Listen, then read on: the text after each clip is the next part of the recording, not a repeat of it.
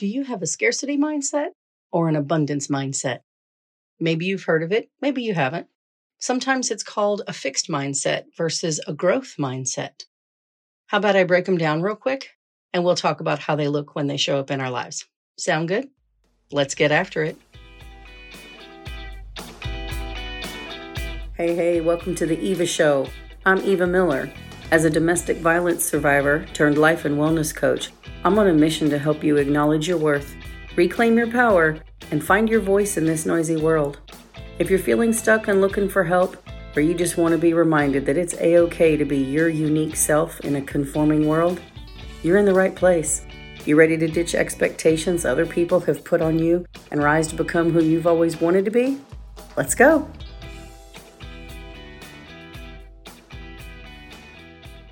Hello, hello. I'm your host and life coach, Eva Miller. Welcome to episode 23 of the show. The theme of create continues all month long, and today we're talking about our mindset and whether it's fixed or growth focused. And I'm going to point out some of the differences just on the off chance that there's it's something you haven't heard of before or thought about maybe. So, a fixed mindset or a scarcity mindset believes that whatever you have now or are born with is basically maxed out. Scarcity believes there's not enough to go around, that you should take everything you can when you can because it might not ever come back. A fixed mindset tells you to hoard your resources and that someone else's success means, well, there's less for you. There's a constant fear that you'll never get everything you desire. And it fixates on what's missing or not available, always looking at the lack.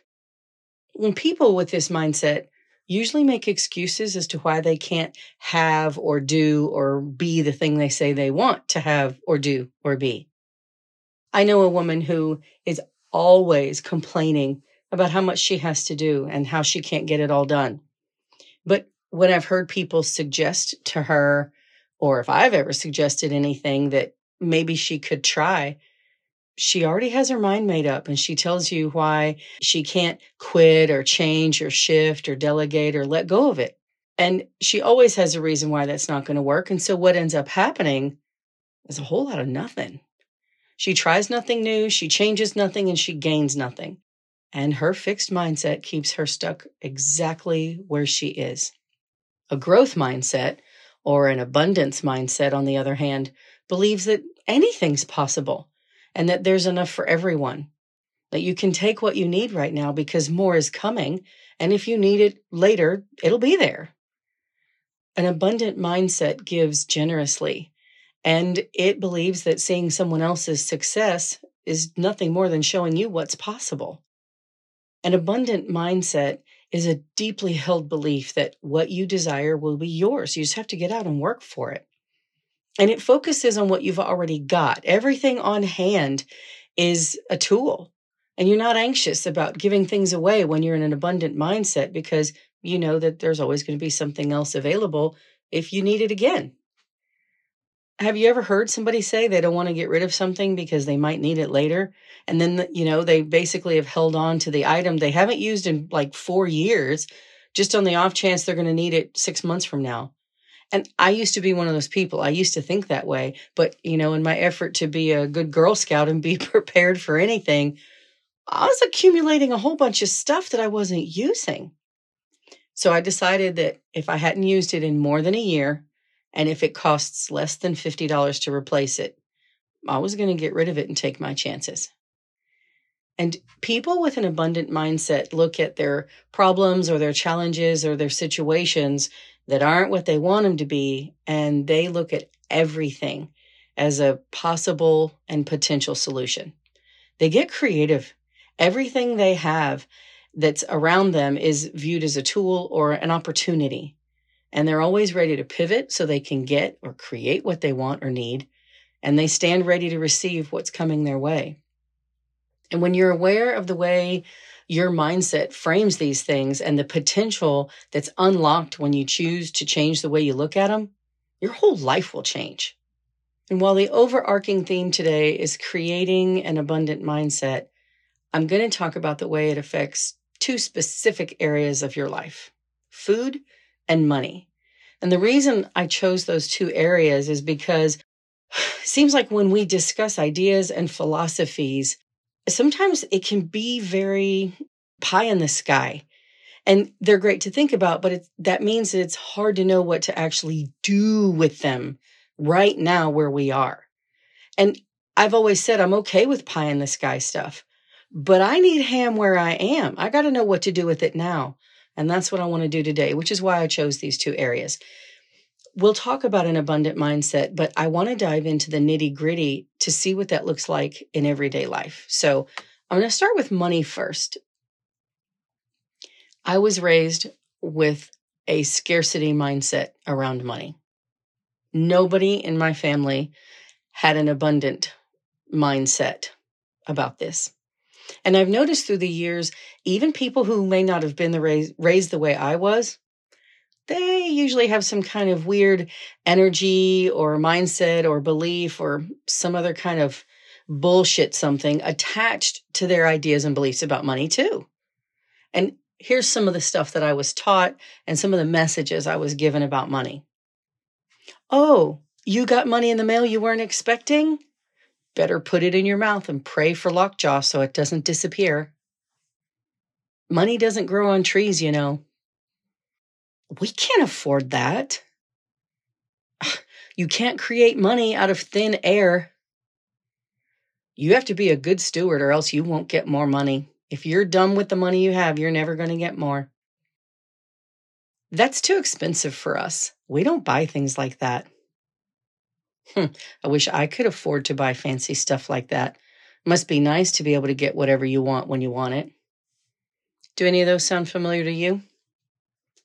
How about these messages? Nobody ever said these words to me, but I did have some of these beliefs, and maybe you do too. Someone has to give you money. You can't just go get it yourself. You have to struggle to get money. You know, if you're really lucky and you're a good worker, you'll end up working for somebody who's generous and pays you a lot of money for your work. Do any of those beliefs belong to you?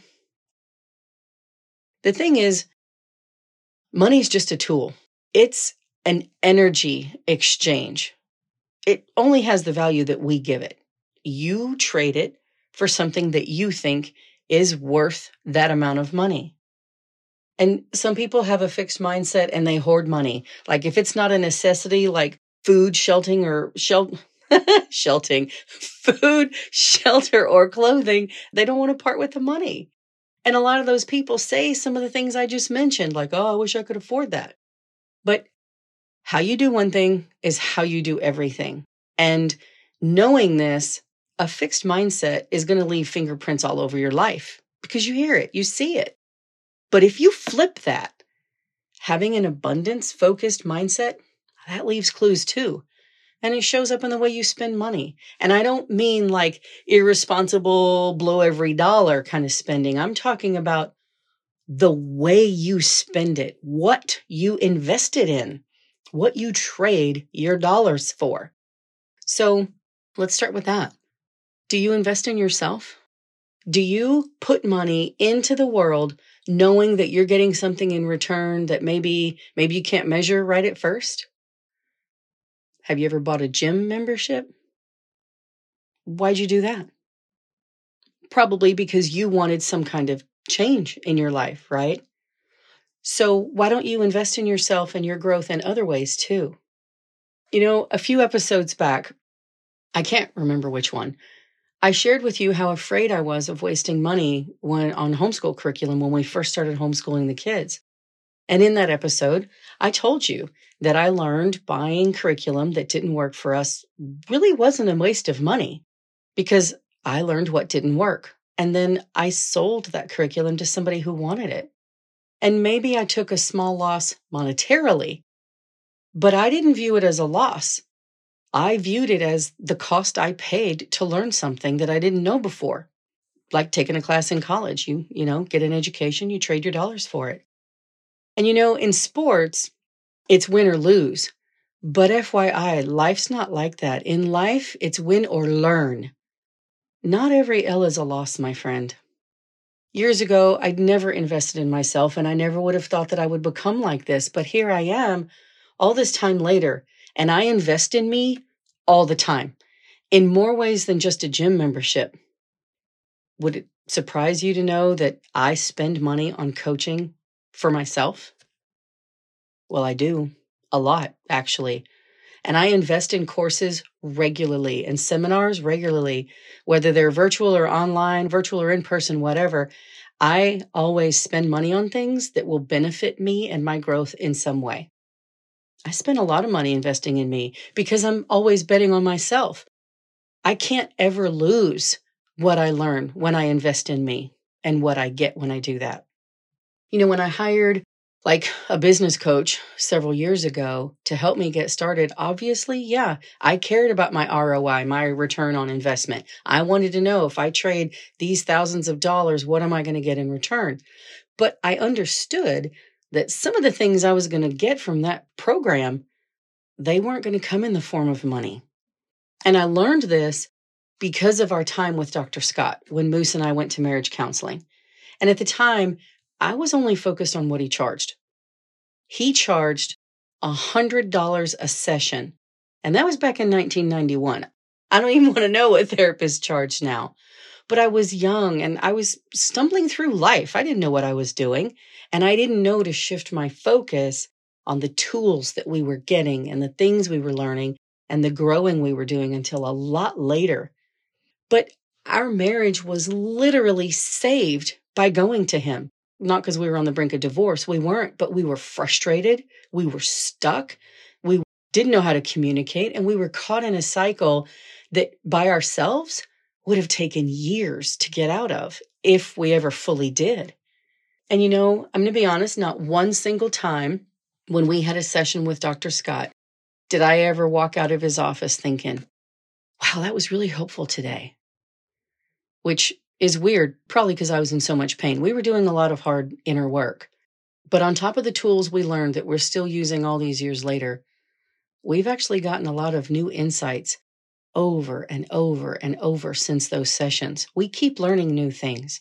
So the $12,000 that we were charged for his services, they gave us growth we can't put a price on. Actually, that's not true. We kind of did. In fact, I shared this in a previous episode, I think, but I'll share it again for anybody who's listening that might be new. Somebody asked us once how much we spent on marriage counseling. And we calculated $20,000 because 12,000 for what Dr. Scott charged and the other 8 was in credit card bills because we weren't allowed to talk about anything when we left his office and we were hurting and raw and in lots of pain and angry and so we used our credit card. We'd go to a store, we had a credit card, and we'd go charge something to make us feel better. And then it took us a long time to pay off all that interest. And so we estimate about $20,000.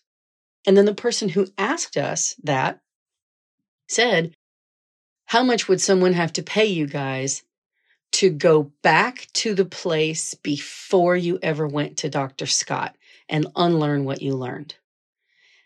And when he asked us that, Moose and I looked at each other, and both of us immediately said, at least a $100,000, because we would take that money and go hire someone to help us work through and learn the things. That's what our marriage is worth to us now. And the business coach I hired a few years ago, I didn't just learn stuff from him about how to start my coaching business. I learned things about myself and about the business practices that are important to me. And working with one of my other business coaches actually ultimately led to this podcast and being connected to the woman and her team who produce it every week. And you're actually going to hear from Sarah in the next episode. Um, by the way, I'm not doing interviews on this show anymore. I'm only going to have conversations with people. And I know you're probably thinking, what's the difference? But the difference is I don't like the whole go back and forth, question, answer, question, answer. I think it's an okay way to share information, but I feel like focusing on just having a conversation in a more organic way allows for more real talk and more nuances to come through rather than feeling like it's focused on a script. So that's what's up. Anyway, if it wasn't for that coach, okay, yeah, I might have still started the podcast if I hadn't continued being too chicken shit I mean, I sat on it for nearly four years already. And maybe I'd have started it, but even if I would have, it probably wouldn't be what it is today. And I probably wouldn't have reached the top 10% of all global podcasts in such a short amount of time if it wasn't for having someone help me like Sarah. Working with coaches and therapists has gotten me what I wanted in less time than if I had done it on my own. So I can say, oh, I paid X amount of dollars for business coaching, but since money is just an energy exchange, what I've gotten back can't be quantified with only a dollar amount. I mean, I can say, oh, I've made money at this amount, I've spent this amount. We can look at that metric, but my whole life is different from having been to a marriage therapist, from taking courses, from attending seminars, and from hiring coaches. Like, I'm happier. My marriage is intimate and thriving. I'm more confident. I view the world and my place in it very differently than I did back then. So, what about you? Your life is a direct result of your beliefs. Your beliefs drive your behaviors, and your behaviors create the results you get. So, what scarcity beliefs do you need to reframe toward abundance in order to change the results in your life that you don't want? And if you're caught in the belief that you um, shouldn't spend any money or that spending money on yourself is a waste and that your rest of your family should come first, I'm just going to tell you, you got to let that go, babe. You have to invest in yourself in some way. And when you do, see how that feels.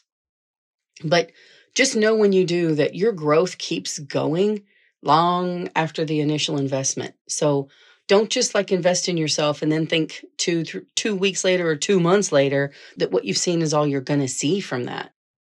Okay. Now let's talk about FOMO, fear of missing out. We joke about it, but it sets us up to have a scarcity mindset. And this actually applies to all kinds of things in our lives. But I'm I want to put the spotlight on it today regarding food because I think when you look at it in the terms of food, that kind of has a ripple effect on maybe how you view other ways you spend money, ways you spend time, stuff like that. So here's what I'm talking about. You ready? it's cherry blow pops. okay. You know, the lollipops with the gum in the middle. I love those, but I only love the cherry flavor.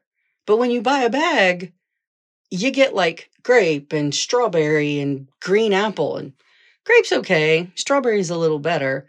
I don't even bother with green apple but that cherry is the best one. But they only make a bag of cherry only for valentine's day. And so last year when i first saw them i bought like six bags that day and then i went back and bought a couple more and i'm like oh yeah lifetime supply of cherry blow pops. That was until my granddaughter Peyton got a hold of some of them. But anyway, why did I buy six or eight bags? That was dumb. I can literally walk into any gas station or grocery store in any city in America and buy a cherry blow pop anytime I want. But I let scarcity or the fear of missing out drive my behavior instead of realizing, hold on, this is available anytime I want. I mean, and it took me over a year. we just finished, okay, not quite a year. We just finished the last of the ba- cherry only bag of lollipops. And okay, it, you're probably thinking, wow, you're talking about a $3 bag of lollipops to use as an example of your mindset. But okay, maybe it is crazy. That's fine. But here's another example. How about the special food dishes that we only cook and eat at holidays? Like ham or green bean casserole or granny's dressing or mama's pumpkin pie or pecan pie. I mean, have you noticed people eat a lot more than they normally would at Christmas and Thanksgiving because we only get some of those food dishes once a year.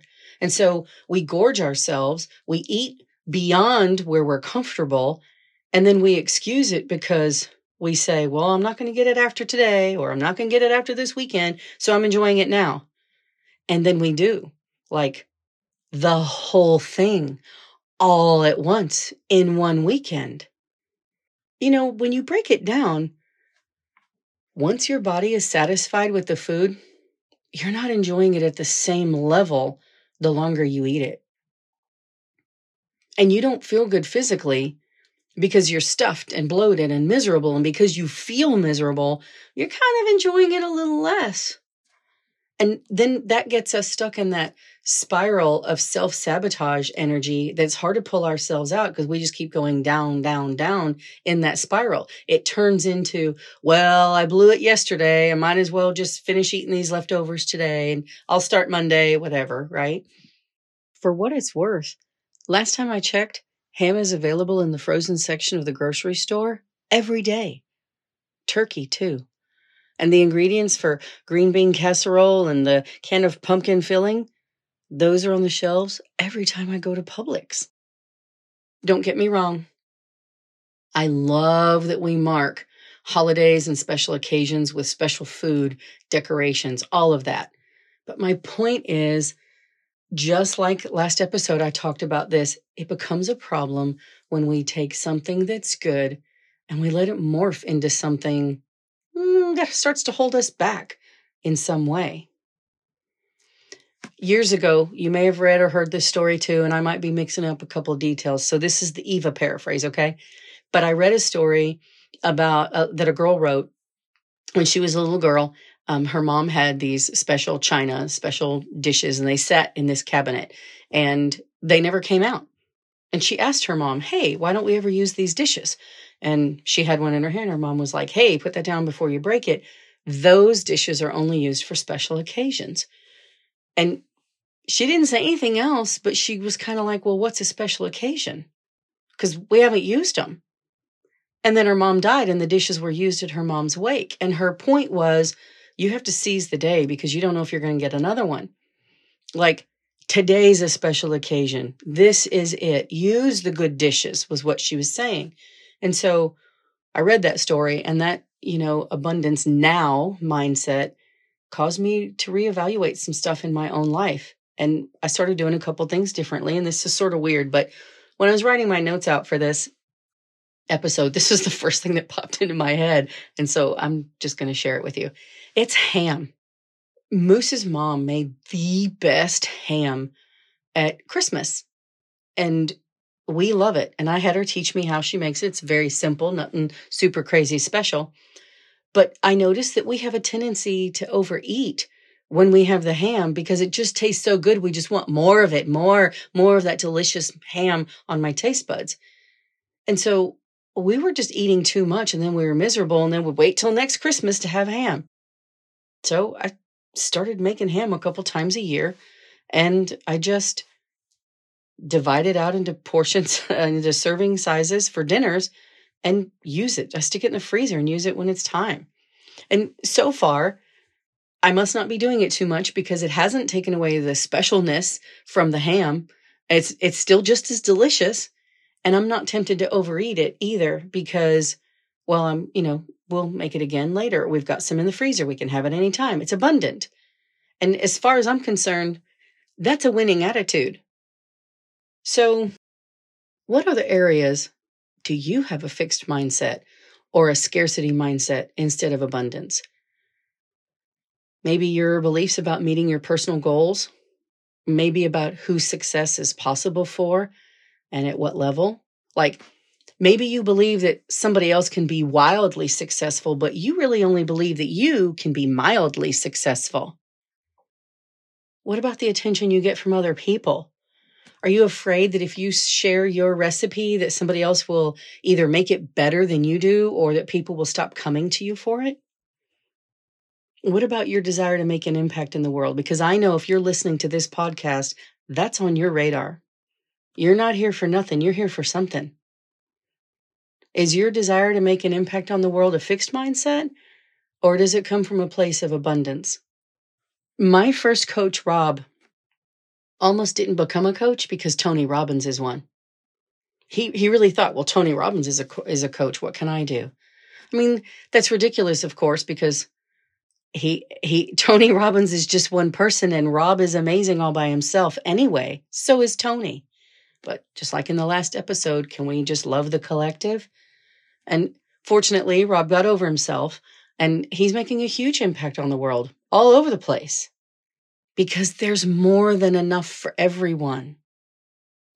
I think a sieve is a great picture of what living with an abundant mindset is like.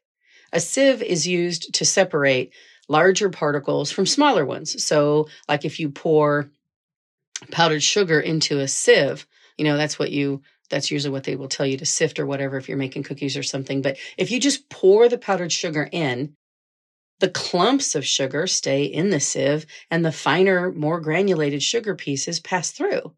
And so as you're pouring into the top, some of the sugar keeps coming out of the other end. And I really feel like that's how we should be. When things get poured into us, we should pour them out of us and into the into the world and to other people too. Like we're going to retain some of it. You ever used a sieve? Like you don't clean it all out until you wash it. But we don't have to fear running out and not having enough. So, are you passing things along to others or are you hoarding them and keeping them to yourself? Are you a hoarder or are you generous? What are you freely giving to the world and to the people around you?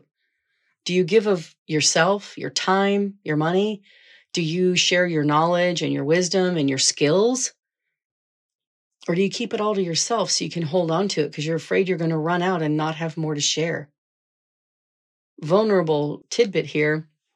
Before I started this podcast, I was secretly afraid that I only had like 12 things of value inside me, and that when I shared all 12, the podcast was going to have to end because I'd have nothing left. And it might sound dumb. I actually literally did write that on the piece of paper. That's how I know if you write it down, you'll realize how dumb it is. Because the truth is, the more I share, the more I learn.